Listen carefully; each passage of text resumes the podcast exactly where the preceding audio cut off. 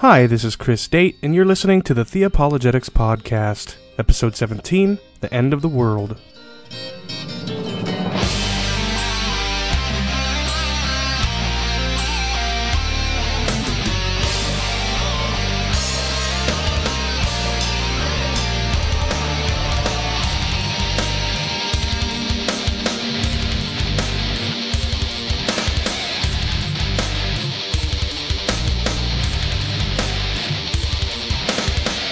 Today I'm interviewing my friend Dee Dee Warren, host of the Preterist podcast, to discuss the claim made by skeptics of Christianity that Jesus was a false prophet.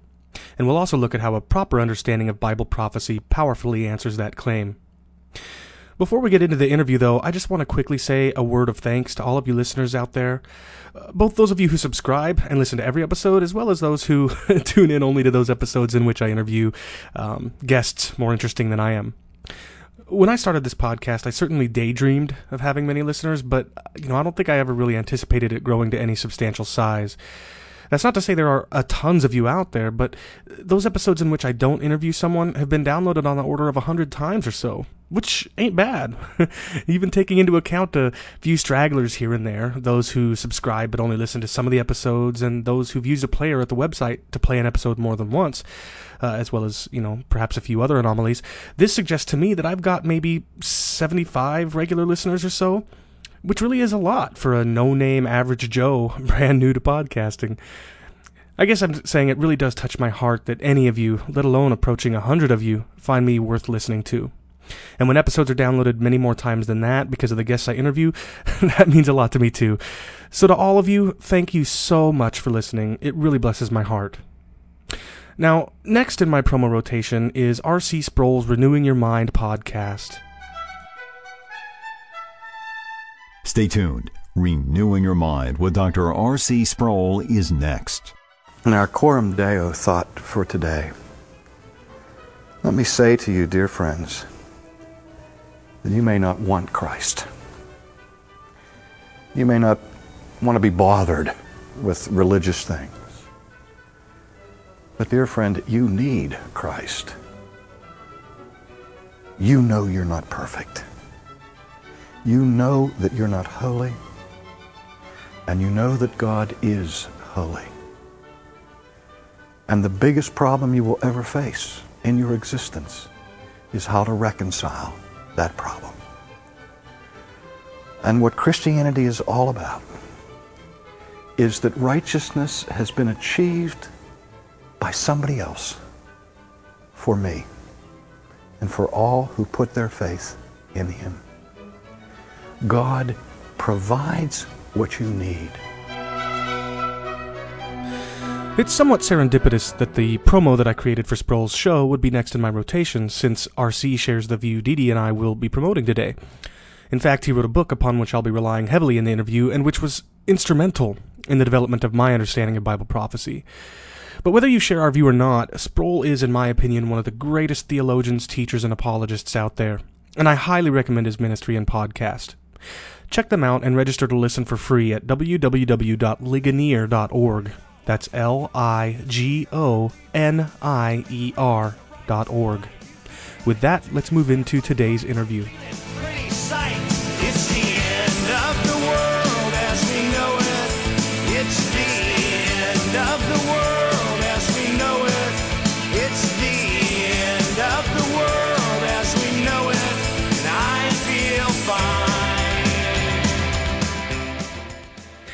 My guest today is my friend Dee Dee Warren, creator of the Preterist blog and host of the Preterist podcast. Thanks so much for joining me today, Dee Dee. Thank you for having me. I really appreciate it. No problem. Uh, now, I, I, should say, in the interest of full disclosure, that I'm recording this interview and will be producing the episode on a PC. Are you sure that you still want to go through with this? Well, you know. I figured I should give you an opportunity to back out. I think the quality of the content will make up for the deficiencies in the hardware. Fair enough. Fair enough. and I should also warn you, since it was guest hosting your podcast that convinced me to start my own, um, those who don't like my show have you to blame, so you might be getting some hate mail. So be expecting that. Um, Now, before we get into t- today's topic, if you if you don't mind, I'd love it if you'd share your testimony with us. I mean, were you pretty much always a Christian, and if not, what led to your belief, and how is your life different today? Well, um, no, I haven't always been a Christian. We were kind of raised like American Christian, you know, you just, you're not Jewish, so you're Christian basically. um, attended Catholic church for a while, but you know, there wasn't really any true faith in the house. Um, I became a Christian at age 29 and what's that now? I lose track. Three or four years ago? Yeah, right, yeah. uh, four years from now. No, so about 14 years ago and my life is completely, completely different. I mean, I was, uh, like younger, I, I, was in a death metal band and mm. had a mohawk and, you know, just all that stupid crazy stuff and, you know, had my stint with, you know, being into the occult, being into paganism, you know, all that. Um, but, you know, I really have, you know, direction now, mm. which is, which is, which is nice. So, so I've been a Christian about, about 14 years. What led to the change? Uh, um, it was really, you know, when I, th- this is somewhat of a tangent, which you know that I do. Um, when I look back at my own conversion experience, it, it kind of, um, it, it, to me, it's almost like a, a proof case for Calvinism. I hate to say that sometimes, though I have switched to that point of view. But congratulations. You know, uh, you're you're welcome. But well, I I figured out that um I was pretty much functionally one already, just the way I viewed witnessing and things like that. But my um my mom was very very sick and she was on her on her deathbed and she had just recently started going to church and was pestering me to go and mm. no that just wasn't going to happen and when we knew she didn't have much time. I just wanted to make her happy. Mm. So, um, you know, I told her when we were at the hospital one, on a Saturday night that I was going to go to her church the next morning. And, you know, she expressed happiness about that in the very few ways she could because she was hooked up to a respirator. You know, it was really terrible. Yeah. Um, and within hours of me telling her that, she died. Wow. And I just have really, uh, uh confidence that she was holding out for something like that. Yeah. Um, so I actually didn't go that Sunday because obviously you're making all the arrangements and things like that. But the next Sunday I did, and I think it was two Sundays later. It was February 7th. And I think my mom died on January 20th. So, and that, that's when it was just one moment I was like, oh, you gotta be kidding me. And then the next moment I just had a complete change of heart. Mm. Yeah. Uh, so, you know, a lot of people will denigrate things like that saying, well, you know, you were looking for something, being in grief over your mother's death, but you want to know, truthfully, I don't think that can fly in my case because I, I trust God to have done the right thing with it, will do the right thing with everybody, but I'm not positive my mother's in heaven. Mm. I know the way she was living right before she, uh, she got sick and she, you know, still had some issues. Now, of course, she would, would have been a new Christian, but I, I didn't grasp onto this for some kind of hope that I'm going to see my mother again. That wasn't the reason. I right. do hope I do, but I have to tell you, I don't have a confidence of that at all. I don't, I don't know. Right. You know, I know God will be just and that's just the way, you know, it, it's going to be. Yeah. Well, I appreciate you sharing that with us. Um, the, the, topic we're discussing today, as you know, is eschatology. And normally I would follow up with a question I just asked you with um, asking you uh, how you became interested in the topic we're discussing, but I want to postpone that until later in the interview because of how I know that you're at least, you know, in part going to answer that. So in the meantime, um, let's start by defining eschatology for my listeners. I probably don't have the same um, level of, uh, I don't know, scholarship in my listenership that you do. So what is eschatology and, and what kinds of questions do we uh, seek to uh, answer when we study eschatology? Well, eschatology is the study of last things. So, but I really don't like that definition, but that's pretty much the definition it is. So it, it's the study of prophecies in the Bible that deal with the future and the consummation. Um, so with that definition though, people kind of push what eschatology is, is to something that's, that's yet to happen. But I, but I see the entire Bible as, um, eschatological. Hmm. So but typically, you know, it's talking about the great, you know, what are your views on the great tribulation? What are your views on the second coming of Christ? You know, do you believe in a millennium? Those are all eschatological issues traditionally. I see. And this would probably also include things like the Antichrist and, um, you know, the, the, The so-called rapture. rapture and stuff. Right, exactly. Well, what do you think is the view that is probably going to be most familiar to many of those that are listening to us right now? How do most Christians, particularly Protestants in America, answer these kinds of questions? Um, conservative Protestants in America, um, and I would say it's primarily America, will be premillennial dispensational, which is the type of point of view that was really popularized recently by the Left Behind series. Though before that, there were always, you know, some kind of, you know, book or like you had the Scofield Study Bible earlier and then in the 80s you had Hal Lindsey's The Late Great Planet Earth and just those sort of things just keep it popularized and I would say that's what the majority of conservative Protestants are by by default, that's what their church taught, and they really haven't analyzed it that critically. The majority of people, of course, some people have analyzed it, and that's the conclusion. Hmm. But I think most people just take it as default. They don't really know there's other options. Yeah. So then, uh, virtually all of the eschatological questions that you and I might answer, uh, th- they would view those things as being in our future, the, the rapture, the, the, um, the Antichrist, the millennium, all these kinds of things. Yeah. Yeah. Though if you're going to define the rapture as the resurrection as I do, you and I would think that's in the future too. So you got to be a little careful with That's that. correct. Yeah, I just wanted to make it clear that I just yeah, I just wanted to establish that many of the things that most people think of uh, when they think of eschatology are things they think of as being in the future.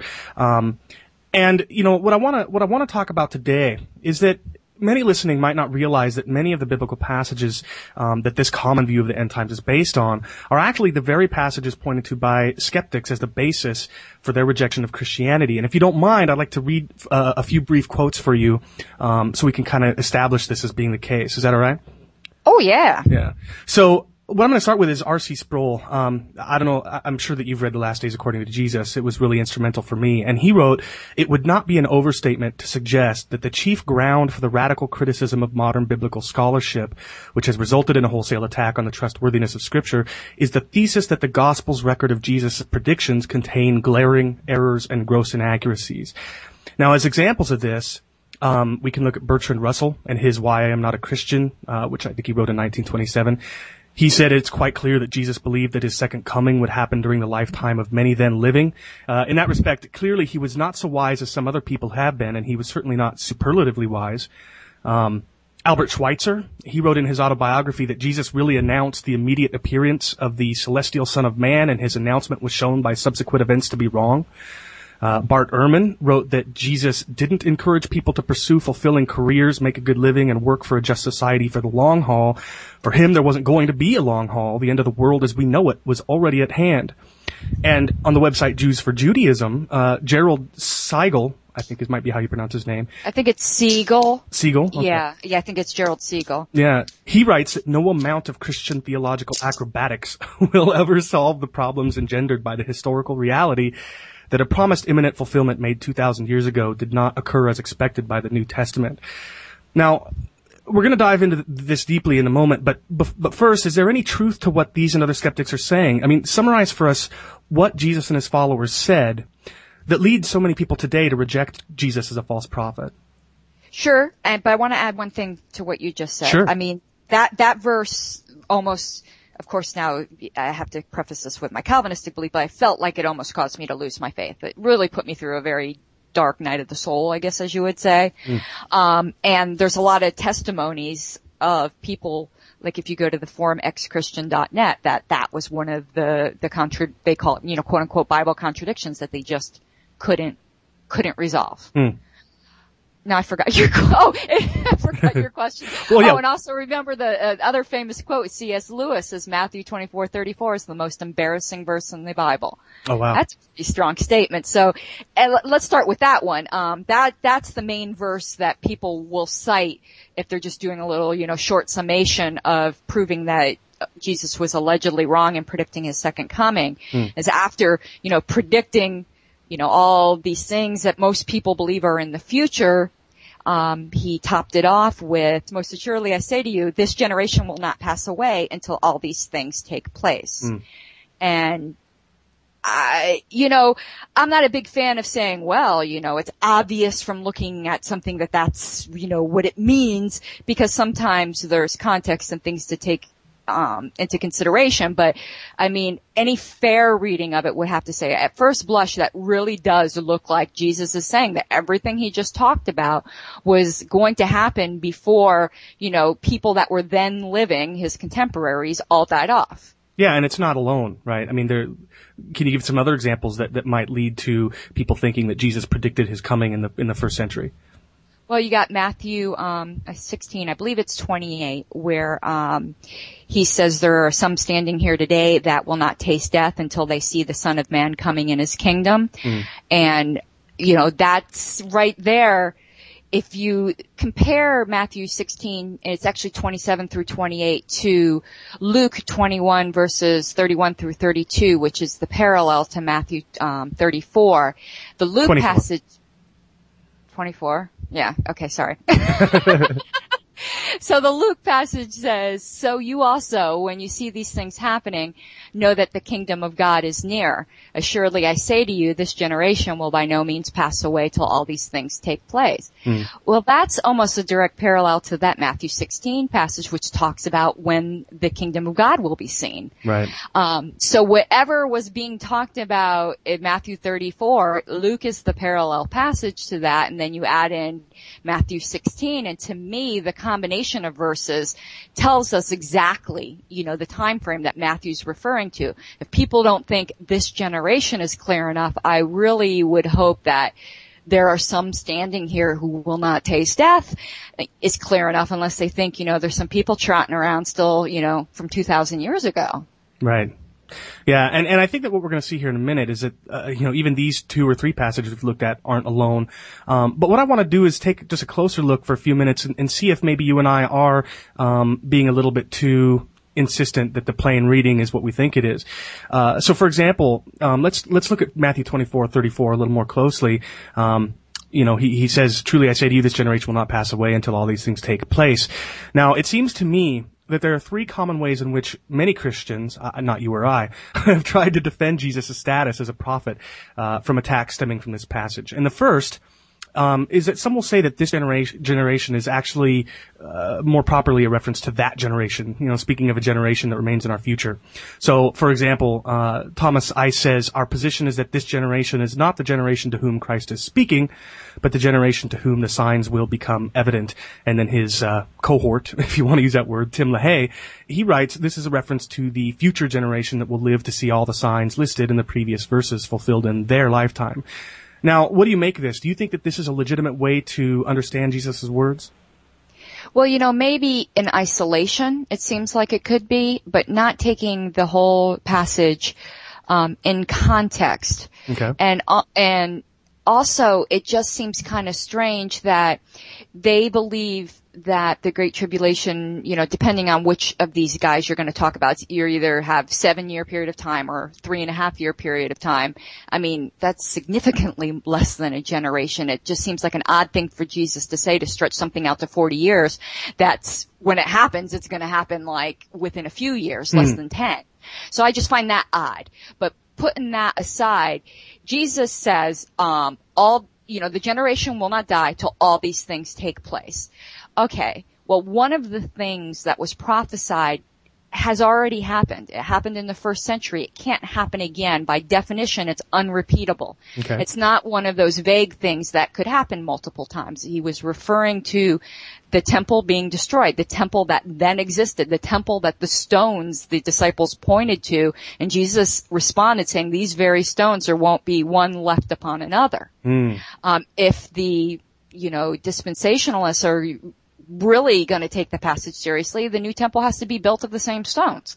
I mean, uh-huh. where do you, you That's know, if you really look closely at the passage, Jesus is very specific. There's not one stone left here that will not be left standing upon another. And, you know, so, I mean, that's, there's so many ways you can go at this. So if you realize that one of the things predicted was the destruction of the temple then standing, can't be repeated, either all of the other things happened back then within that generation, You know, it seems like Ice agrees of the time period of a generation or Jesus was a false prophet. Mm. So I do not think when you look at the whole passage of everything that was prophesied, um, that his argument holds water.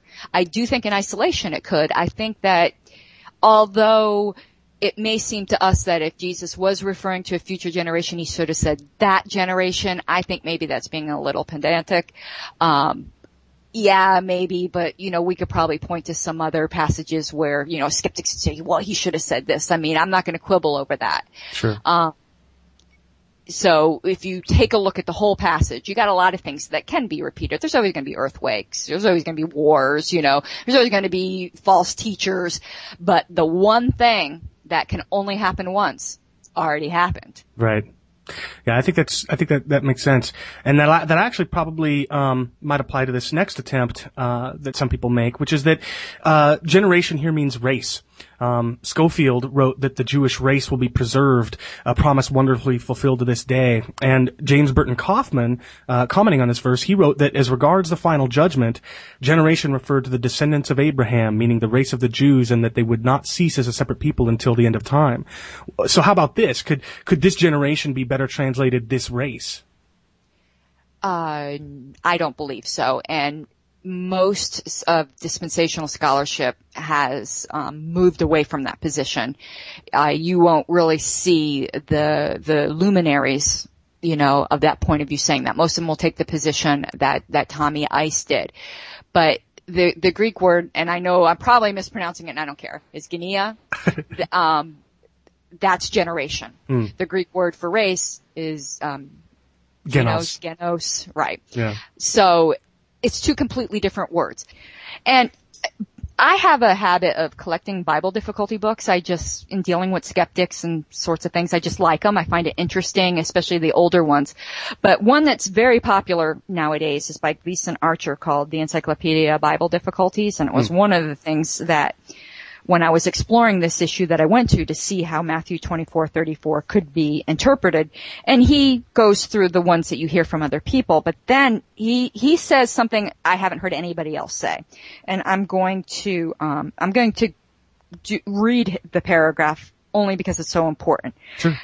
And it only recently struck me how bad this is. He said, Um, perhaps it should be added that if the Olivet Discourse was delivered in Aramaic, as it probably was, then we cannot be certain that the meaning of this prediction hing- hinged entirely on the Greek word used to translate it. Genea and Genos are, after all, closely related words from the same root. The Aramaic term that Jesus himself probably used, and then he goes in here, the Syriac Peshitta uses, and I'm not even going to try to pronounce it, um, which can mean either generation or race, is susceptible to either interpretation and thus could mean race. Now, the implication of what he said is, you know, if you're a person who believes in the um, inerrancy and infallibility of Scripture, I know there's slight differences between those two views, but, but speaking generally here, we believe that it's it's inerrant in the autographs. Well, his view would lead to the fact that God couldn't inspire the correct Greek word Mm. to be used. Um, actually, the inspiration is going to be you, you would need to know what Jesus said in Aramaic. Yeah. And that's just really, really bad, especially when there was a perfectly good Greek word to use, which was genos. Yeah. You know, rather than, you know, going to a language that maybe it was equivocal. In Greek, there was a perfectly good word, and I just think the implications of that are terrible. Yeah. Because if he, well, you know, if he said this in Aramaic, what else did he say in Aramaic? What else is wrong? So even the autographs aren't, you know, infallible? Bad, bad, bad, bad, bad Gleason Archer. Yeah. Yeah, definitely. Now, in isolation, Genea can mean race, but it does not make any sense in this context. First, dispensationalists believe that the Jewish race will never pass away. But what Jesus is saying is there's something that will pass away after all these things take place. Hmm. Otherwise, it doesn't make any sense. The Jewish race, according to them, is, is going to live forever. They have separate promises. So that doesn't help at all in making a time frame Right. to point to something that's going to last forever that'll still be lasting forever before all these things take place. That makes absolutely zero sense. Yeah. But Jesus started out this discourse in Matthew 23 um, I believe it's verse 36 with almost the exact same wording where he's, you know, he just, you know, totally excoriated the Pharisees and even told to them, for instance, being left desolate. It's what prompted the disciples' questions in the first place. And he says to them that all these things will come upon this generation.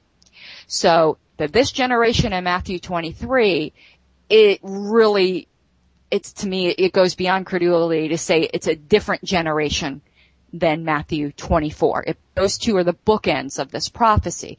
So if you transplant that meaning of race back into Matthew 23, you're making the Jewish race of all time guilty for crimes that happened in the first century, such as the crucifixion of Christ. And that was a very bad point of view that led to Christian atrocities against Jews. Not that they did it from the dispensational point of view, but, you know, there were people who had severe anti-Semitism that were blaming their Jewish neighbors for the death of Christ. Sure. And but that's the logical outcome if you're going to say that this generation in this context here means race. Yeah, I, I, will point out though that um, it, it's not entirely absent from dispensational proponents. I mean, the, the guy that you debated on Unbelievable, if I recall, actually said that the word could mean race here. So uh, you know, there are, there are at least a few stragglers, you know, who continue to uh, hold out to this as the proper understanding of the word. Um, With all due respect to Pastor Boyle, I think he was a bit out of his out of his specialty. yeah. yeah. You know, cause, and he even said that you know, he's a, he's more into pastoral counseling and, and life issues and he's never had anyone come to him wanting to know about eschatology. Yeah. And, you know, I can respect that. So I really don't think that, you know, he's really studied this a lot. It's not where God has called him to. I'm not, you know, insulting his intelligence or anything like that. You asked me a question on something I haven't studied. I am just gonna, you know, throw out things that maybe I've heard that I haven't really analyzed in great depth. Yeah, sure. No, I, I understand that. Um, now, now there is one third view, uh, one that seems really awkward to me, so I'm not so sure that I'll be able to do it justice. Um, but then again, I'm, I'm biased. is, uh, as, as R.C. Sproul explained it, um, it's a view which sees Jesus' words as referring not to a frame of time, but to a frame of mind. Um, I don't know if you know what I'm getting at, but uh, he, yeah. he, he, quotes Herman Ridderbos, I think might be how you pronounce his name, who, who wrote that we must not attribute a temporal meaning to the words this generation, but must conceive of it in the unfavorable sense in which it occurs also elsewhere, vis-a-vis the people of this particular disposition and frame of mind who are who are averse to Jesus and his words. What do what do you think about this approach? Does this do justice to Jesus' words? Uh, no. Um, again, if I mean if he's coming from a, a, dispensationalist point of view, again you're talking about if you're talking about people of a certain disposition and he's premillennialist, they still believe there is evil in premillennial, so people of that disposition won't pass away hmm. at that time. So again, the same criticism I have of race um, would apply here but I debated somebody a long ago in the past, Tony Warren, and um, he the way he explained it was it's kind instead of race. Hmm. So this kind of people will not pass away till all these things take place, but premillennialism, but now, now Tony Warren, excuse me, is an amillennialist. So he can, he can get around that one difficulty. Hmm. Um, and going back to Matthew 23, again, um, the criticisms I put against race again apply. Um, Jesus was condemning their specific people for specific crimes and it's not all the unregenerate that were guilty of those specific crimes. They might be guilty of other crimes. Sure. But I don't think we can blame our unsaved next door neighbor for crucifying Christ. Right. And for saying we have no king but Caesar. So it just doesn't do justice to, to say, well, there's, there's going to be this kind of people. Plus it's also like, I love using this expression, it's like wherever you go, there you are. The passage is talking about evil people doing evil things, so Jesus says there'll still be evil people around when this thing takes place. Ah, duh. duh Benny yeah. Hinn could get that right. Yeah, I, I agree. Well, so, you know, we could say a lot more about this passage, but I want to look at a few others. Um, you mentioned Matthew 16 and, and, 28 where Jesus says, for the son of man is going to come in the glory of his father with his angels and will then repay every man according to his deeds. Truly I say to you, there are some of those who are standing here who will not taste death until they see the son of man coming in his kingdom.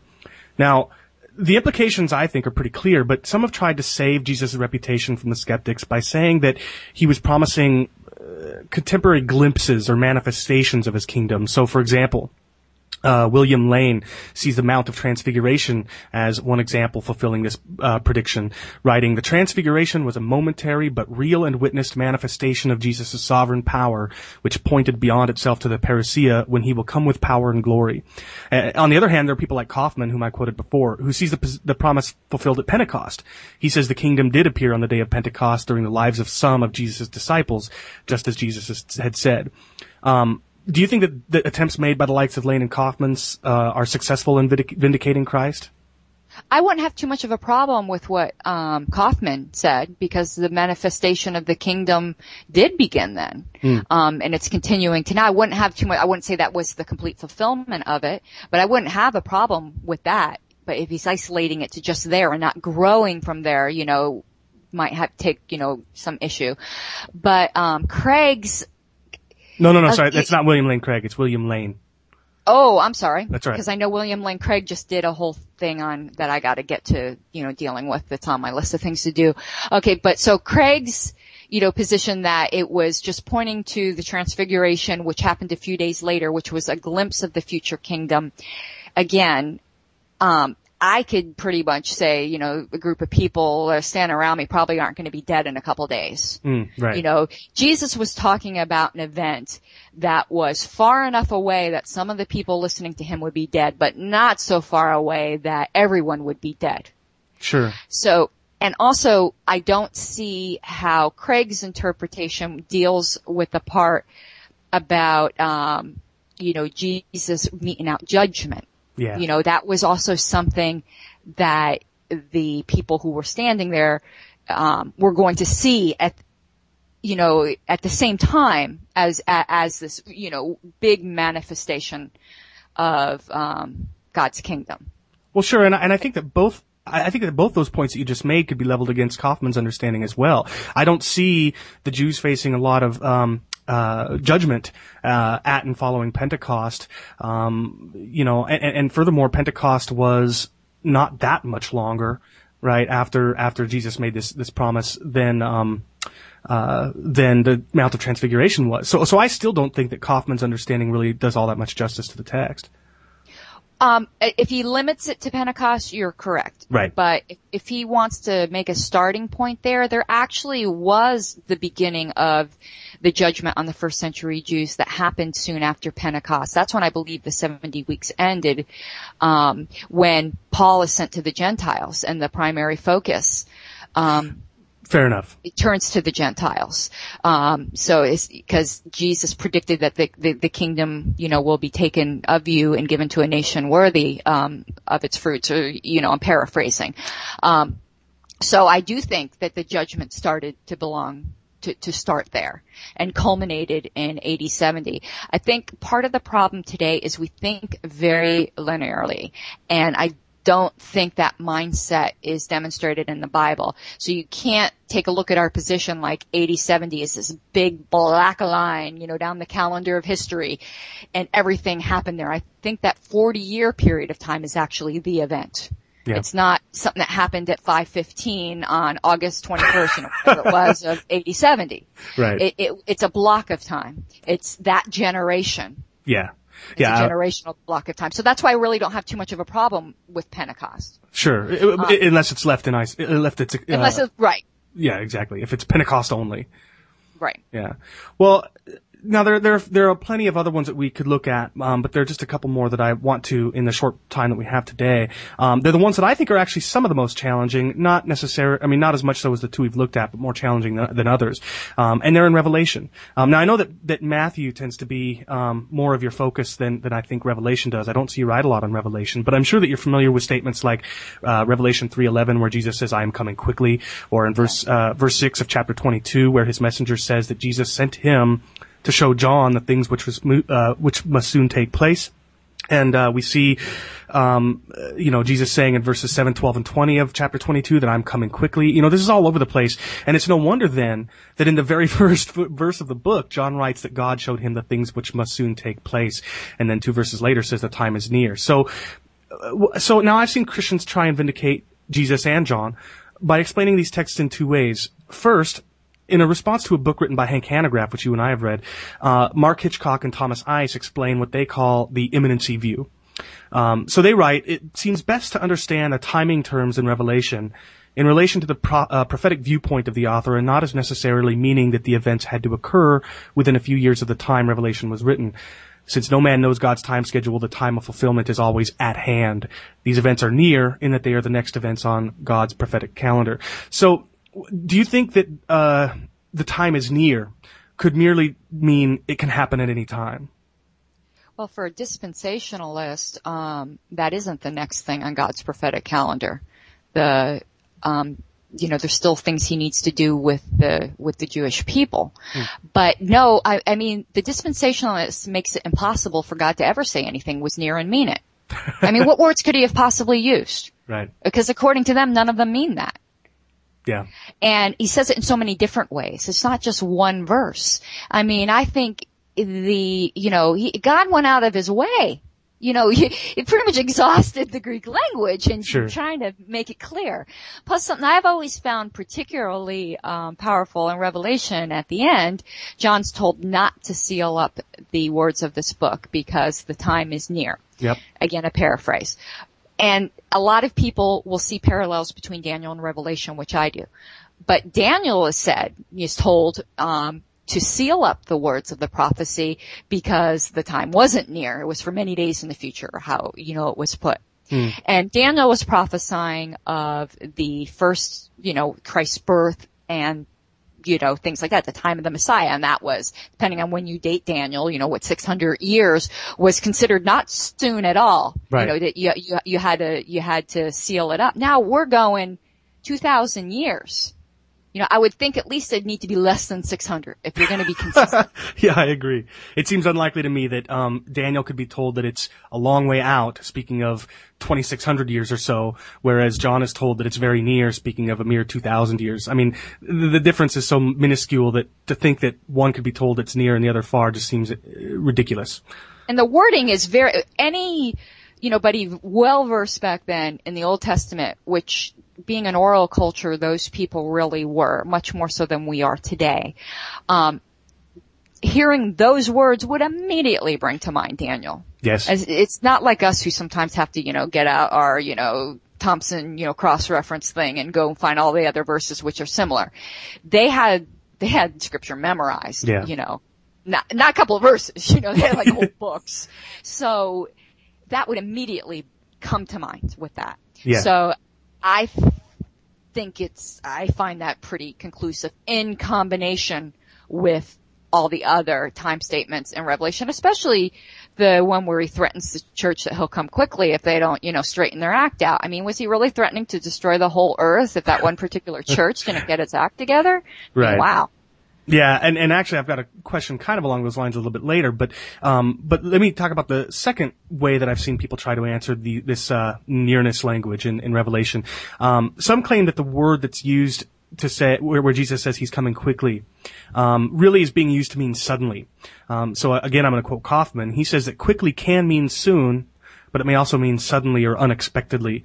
Um, and I've seen a number of Christians argue this way. Now, do you think that they might be right? Could it be that those events foretold in Revelation were merely promised to happen suddenly in a short period of time, um, without respect to how soon they would take place after they were originally foretold. Well, again, for dispen- again for dispensationalists, there is going to be things that happen, such as the rapture, that would make it not suddenly unexpectedly hmm. because right there everyone would know something's up. It's the rapture that's supposed to be unexpected. And we're not really talking about the rapture here in Revelation. We're talking about great tribulation. There's a little connect there, but that one word is the only word used. There's, I mean, as I said, God went out of his way to use different phrases and different expressions to make the point clear. Yeah. Well. So, um, and, and, also, I mean, the Bible translators, even though I, I think some, you know, I, we all have problems with some translations, but it's so consistently rendered the way it is, and I, I just don't think there was some big preterist conspiracy, you know, to to translate it in these it's this embarrassing way. Yeah. I, I think the the mountain of evidence. Uh, each thing in isolation, yeah, okay, yeah, that's reasonable. I I think it'd be pretty, you know, pigheaded for me to say it wasn't. Hmm. But you got to take the cumulative case. Right. And we've only looked at a portion of the case. Uh, I know, and I'll, and I'll also point out that the word quickly there can mean suddenly in the way that they've suggested, but, uh, but where it's used that way in the New Testament, it still refers to something that was about to happen. you know, uh, so I, I would, I would argue that it's always used to refer to something that happens uh, very shortly after it was originally said. Um, but anyway, Yeah, if even if it has the meaning of quick, uh, of suddenly or unexpectedly, it still carries the time baggage of soon. Right? Yeah, I agree.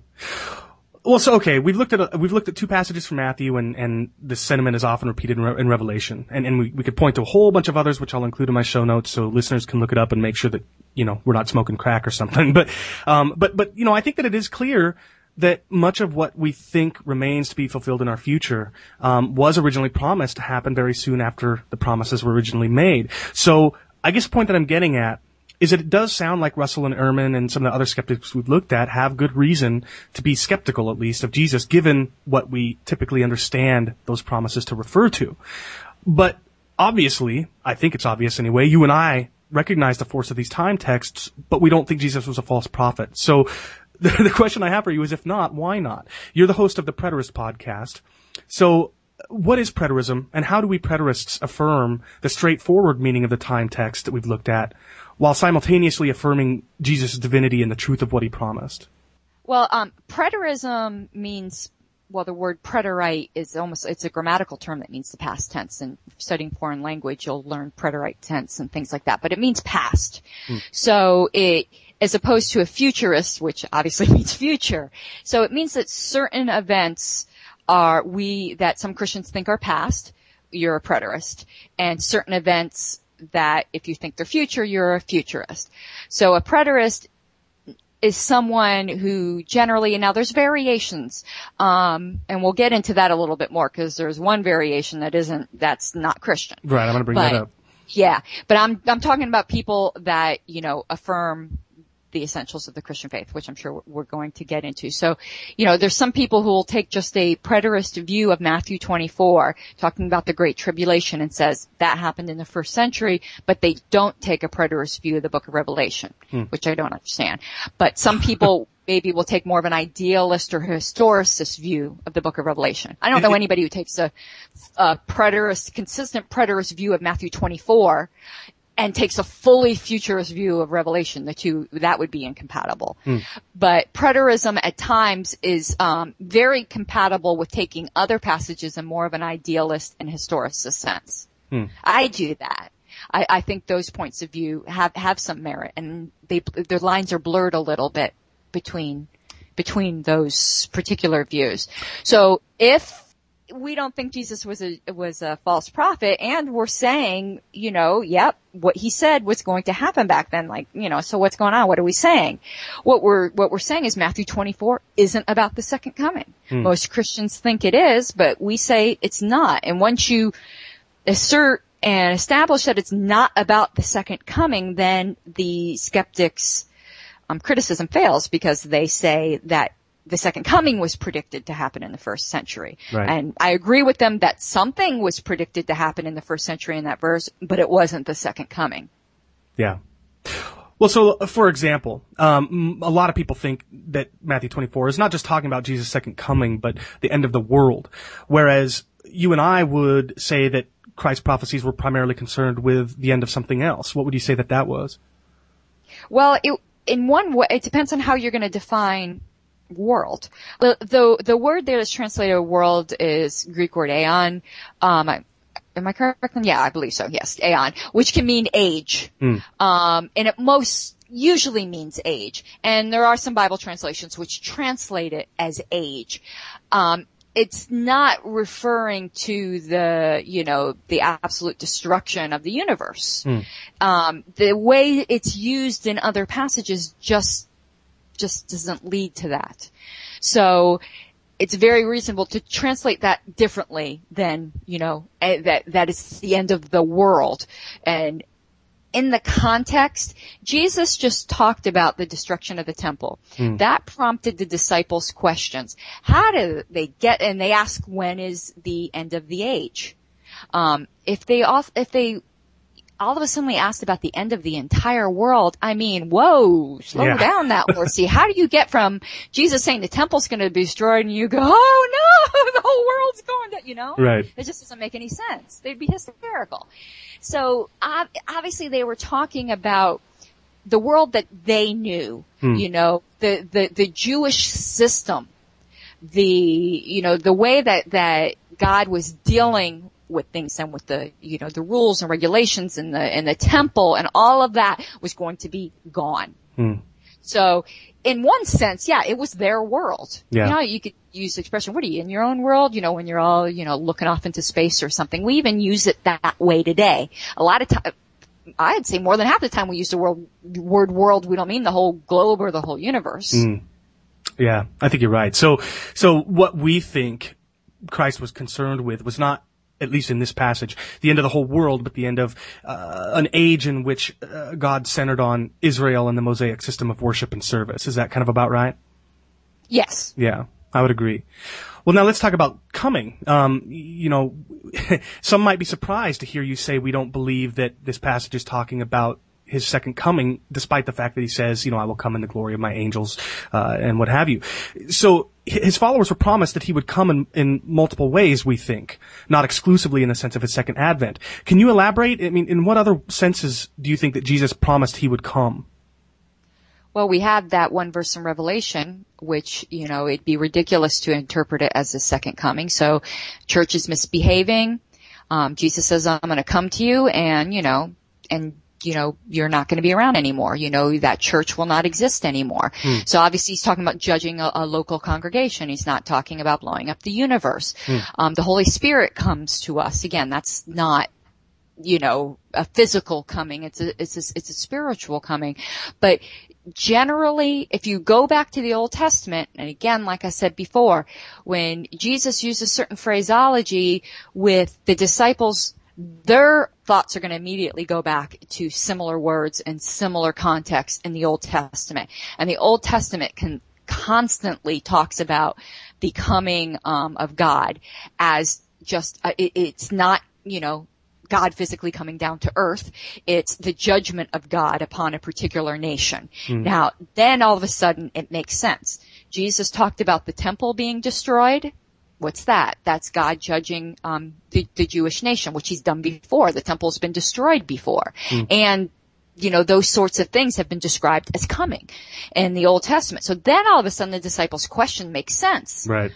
you know, when will all these things take place? Um, you know, when's the time of your coming? It's when, when's the time of, of your judgment? Yeah. Well, so th- this kind of highlights another difference between, um, uh, you know, our, our preterism and, uh, you know, any brand of futurism, which is that the judgment pronounced here, it was not judgment upon all of mankind, you know, but judgment upon first century, uh, apostate Israel. They, they would be judged for murdering the Messiah, um, since he came to them and without justification they rejected him. Is, is that uh, fair to say? Um, yes. Yeah. And then And, w- and to, and to do away with that Old Testament economy. Yes. Um, yeah. Yeah, I agree. And then, and then, you know, as far as the other kinds of, the other senses in which he would come, you and I are also, um, familiar with Daniel's vision in which Christ comes. And it's a, uh, it's a passage that Jesus, I think, quotes in the Olivet Discourse. But, but what, what is the coming before the Ancient of Days that Daniel is talking about there? Is that a coming to earth? Well, it can't be because Daniel saw, um, one like the Son of Man coming up to the Ancient of Days. So it's, it's an upward movement. It's not a downward movement. So Jesus is a little bit confused. Maybe he needs some directions because he's going the wrong way. So, so would we say that what, what Jesus was saying, mu much of what Jesus was prophesying was that they would see the evidence of his having come before the Ancient of Days in heaven? Right. Yeah. and being given, you know, because that that was the vindication of this. The way he, he was saying, you know, when he said to the Samaritan woman, "The time is coming when you won't worship, you know, God here on this mountain or at the temple." There was going to be a new move of God, and you know, as long as the temple was still there, that was kind of, you know, you know, nanny nanny boo boo, that ain't, that ain't happening. We're still going to the temple. So it was the, the demonstration that he was who he said he was. He said he was going to judge the temple and he said it was going to be within that generation and it was within that generation. And uh, this may offend some people. I don't mean it in an offensive way. I don't believe uh, Judaism, I'm not saying there aren't Jewish people, mm. but Judaism, the religion, because Ju- Judaism's kind of, you know, it's different from most things because you, there's an ethnic sense to it. And I'm not one of those people who don't think that there's ethnic Jews anymore. Absolutely, I think there are still ethnic Jews. But the, the way God established the religion of Judaism ceased to exist to 80, 70. What's called Judaism today is an invention of man. It's rabbinic Judaism, and I don't believe it's biblical at all, and I don't think it's really Judaism at all.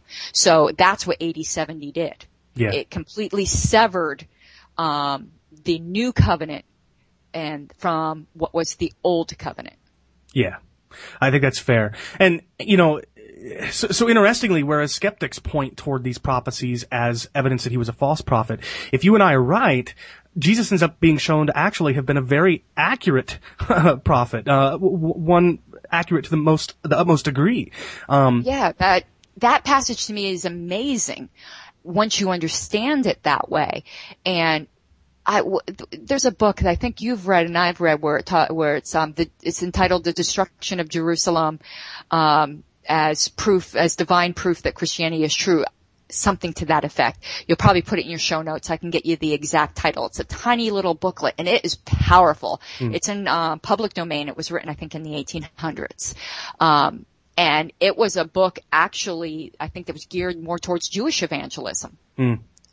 And it's just, I think, a very effective book that just shows how eerily accurate Jesus was. Yeah, this this was no Nostradamus. yeah. Yeah, he was very specific, and and I I often, I mean, there've been many times where I've pointed um either uh you know doubt, doubting Christians or, or outright unbelievers to these prophecies as, um, you know, evidence that he was, uh, uh, you know, a true prophet. And in fact, as you've pointed out in your, in your podcast, because of how accurate it is, many skeptics have said that it was written in, to, you know, to the original record after the events actually took place. I, I don't see any well, evidence. Skeptics can't have it both ways though. Right. They can't have, they, they can't say that Jesus said his second coming that that verse is talking about his second coming and then have Christians write it back in because then it means Christians were making Jesus a false prophet and that just doesn't make any sense. Yeah. It either means the destruction of the temple or it means the second coming. And if it means the destruction of the temple and that the Christians wrote it in later, then okay, maybe the passage wouldn't be proof of Christianity, but then you can't use it as a biblical contradiction anymore. Yeah. Because it didn't mean the second coming, because Christians, eh, they might think that they like to write things into scripture, but I don't think they were they were like just so stupid they were going to write a false prophecy into scripture. I mean, it makes absolutely no sense. Yeah, I agree. Well, now one thing that might be sort of dancing around in some of our listeners' minds um, is the nature or, or, the the words that Jesus uses. Uh, uh, in the events that he foretells. You know, one, one particular of, of our view is that we view end times prophecy as foretelling actual events, but by means of symbols or metaphors. Uh, Jesus said the sun would be darkened and the stars would fall from the sky. John in Revelation speaks of great earthquakes and the sky being unraveled like a scroll, mountains and islands violently being moved out of place and fire and hail and blood and all this kind of stuff. Many object to our approach to prophecy on the grounds that it spiritualizes them away. Um, Thomas Ice, for example, we've referred to him before. I have a book that in which he debates Kenneth Gentry in a book called The, the Great Tribulation, Past or Future. And one of the objections that he makes to Gentry's, uh, Gentry's presentation is that he writes, preterists resort to massive doses of symbolic interpretation in their attempt to give these a first century fulfillment. The futurist does not need to make such adjustments and continues a plain reading of the text. Preterists have to interject symbolism at key points without a textual basis. Now, I, I'm, I'm kind of, um, being a little bit mocking, and maybe I shouldn't be, but you know, Ice isn't alone. I mean, I, have seen Christians who are not preterists as well as non-Christian skeptics um, criticize preterism because of this. So I guess the question I have for you is: is it, is it true that we really have no textual basis for interpreting end times prophecy in this sort of symbolic way? we, it, for one thing, one point to point out is nobody takes the passage quote unquote literally. Hmm. You're either going to say that the cosmic language is symbolic and the time text is literal, or you're going to really have to do some acrobatics with the time text and make the cosmic things literal. Now, which has biblical justification? Again, we, we're reading the Bible sometimes and I think Ice is guilty of that as if it just dropped out of the sky and hit him in the head in this century. Hmm. But it didn't. It, it, it has a context. It has the Old Testament context and the language of the Old Testament. And that, we're not talking about isolated verses. This type of language is throughout the Old Testament. So it would take the burden of proof is upon him to show that it should mean something different than it meant in literally dozens of ways in the Old Testament and in a way that makes it consistent with the disciples' question in the first place. Mm. The disciples could not be asking about his second coming. They didn't even know he had to go. Never mind come back. That's a good point that many you know? people don't realize, yeah yeah, there's no reason for them to be asking about a second coming. It's just, we now looking back and we see everything, we're reading something back into their questions that they could not have intended whatsoever. But I'm gonna just do a combination. These are n- by far not the only verses, but I want to do this combination of verses because this isn't something I've done before, I think together, but I think it's, it's really interesting. Okay. So, um, you got Isaiah 19.1. Um, God is prophesying, uh, well, he's through his prophet against Egypt. And the prophet says, behold, the Lord rides on a swift cloud. Wow, that sounds familiar. and will come into Egypt. He's coming. Wow. Um, the idols of Egypt will totter at his presence and the heart of Egypt will melt in its midst.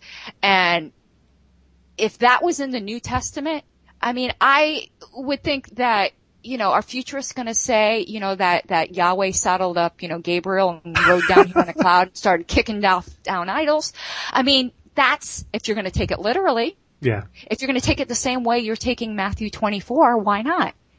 And, but it's funny, the cosmic judgment language also goes in reverse. There's cosmic blessing language. Go to Isaiah chapter 60 verses 19 through 20 where God's talking about blessing Israel. He says, the sun shall no longer be your light by day, nor for brightness shall the moon give light to oh. you, but the ah. Lord will be to you an everlasting light in your glory. Um, so that right there, but here's even better. Isaiah 30 verse 26. Moreover, the light of the moon will be as the light of the sun, and the light of the sun will be sevenfold as the light of seven days, and the day that the Lord binds up the bruise of the people and heals the stroke of their wound. Mm. Do you really think the sun literally going sevenfold would be a good thing? No, quite the contrary ah. from healing bruises. I think that it would cause quite the sunburn. uh, yes. I, would SPF 10,000? Anyone? Yeah, right. You know? So, you're seeing it in both directions as blessing and curse there is no justification. The burden of proof is absolutely on the futurist. And I don't think we should allow them to shift the burden of proof because yeah. we have this already in the Old Testament. And there's multiple passages. I just love when I really understood that blessing one. I was like, you know, oh my god, yeah, what, what, what's going on? Right. Yeah, I agree. And you know, one of the things that you point out in your podcast that, that I appreciate is just that we, we use symbols in the same way in our language. Um, you know, you, you, you, in one of your podcast episodes, you says that, you said that it's the reason why when we hear that, um, it's raining cats and dogs outside, we don't, we take umbrellas and not kennels. A kennel. Yeah. Yeah. Now imagine someone 2,000 years from now if let's say America got destroyed, you know, like 87, you know, there, our civilization was destroyed and they mm. found some of our books and they saw that expression. I mean, the literalists back then would go, wow, you know, weather conditions were really different back then. Right. You know, animals were falling from the sky. yeah. I mean, that's what we're doing to the Bible. We have to read it in the idioms of the day. I, I want to quote something because I just love this that David Chilton said, even though, you know, David Chilton slid into apostasy, but he was also at the end of, a, of an illness. So that's debatable, but his earlier works are very good. And I loved when, when he said this. He said, the book of Revelation describes a woman clothed with the sun, standing on the moon, and laboring in childbirth while a dragon hovers nearby to devour her trial, her child. A radically speculative interpreter might first turn to news of the latest genetic experience to determine whether a woman's size and chemical composition might be altered sufficiently for her to be able to wear the sun. He might also check to see if the Loch Ness monster has resurfaced uh, recently. I mean, it goes on to say a biblical interpreter, on the other hand, would begin to ask questions. Where in the Bible does this imagery come from? Where does the Bible speak of a woman in labor and what is the significance of that context? We have to ask questions like that if we're going to understand the Bible as they would understand the Bible. Yeah. No, I agree. And, you know, I, I think that we need to be, like you said, you know, I think you hinted at the fact that as preterists, we shouldn't, we shouldn't offer this up merely on the defensive. I mean, R.C. Sproul, he writes in his book that, that this uh, hermeneutic method, where we compare scripture with scripture, is the strength of the preterist position. He says that when faced with the option of interpreting the time frame references literally or interpreting the description of the parousia literally, the preterist chooses the former. And he points out what you've been saying, which is that there is much biblical precedent for interpreting figuratively references to astronomical upheavals and biblical prophecies of catastrophic events. On the other hand, the time frame references are not clothed in such imagery but are expressed in straightforward, ordinary language. So, yeah, I agree with you. This is this is a this is a a, a weapon. You know, it's not a shield. um, yeah, we're not the one making excuses. Yeah. It's them that are making a radical change. There's something. It's funny that I find things that I can bring into my commentary on my podcast and books that have absolutely nothing to do with eschatology. I'm reading a book right now on, on divorce and remarriage in the Bible. And the guy, um, the, I can't remember the author's name. You, I'll get it for you for show notes. It's an excellent book, by the way. Okay. But he's talking about interpreting Jesus' words and how the people back then would have understood it. And then he brought in some modern examples on how language changes. And he talked about, you know, today um, we have the word, you know, mentally disabled or learning challenged when not so far be, you know, go would have been retarded, which is now considered offensive. And before that, it was the medical term of imbecile. Hmm. And it wasn't considered insulted. That's just what, what people with that problem were called. Right. Now, uh, during that same period of time, the word gay did not mean what it means today. Sure. So he said, if we took a statement from back then that said, isn't it wonderful that almost all imbeciles are gay? Which, and brought it to today, people would be like, you know, slathering at the mouth. Yeah. When all he, a person back then would have meant that people that, you know, had some mental deficiencies were generally very happy people. Yeah. That's all that would have meant. It would have been a compliment. Right. Rather than not something, you know, that was trying to disparage, you know, people of certain orientations. Sure. And that happened within a couple generations. Yeah. We're talking So about 2,000 years. Change can happen fast. Yeah. At this point, we had talked for nearly an hour, and we talked for nearly an hour longer. So, uh, go take a break, come back, and then listen to episode 18, in which we move on to discuss hyperpreterism, Israel, and then offer up our closing thoughts. Until then.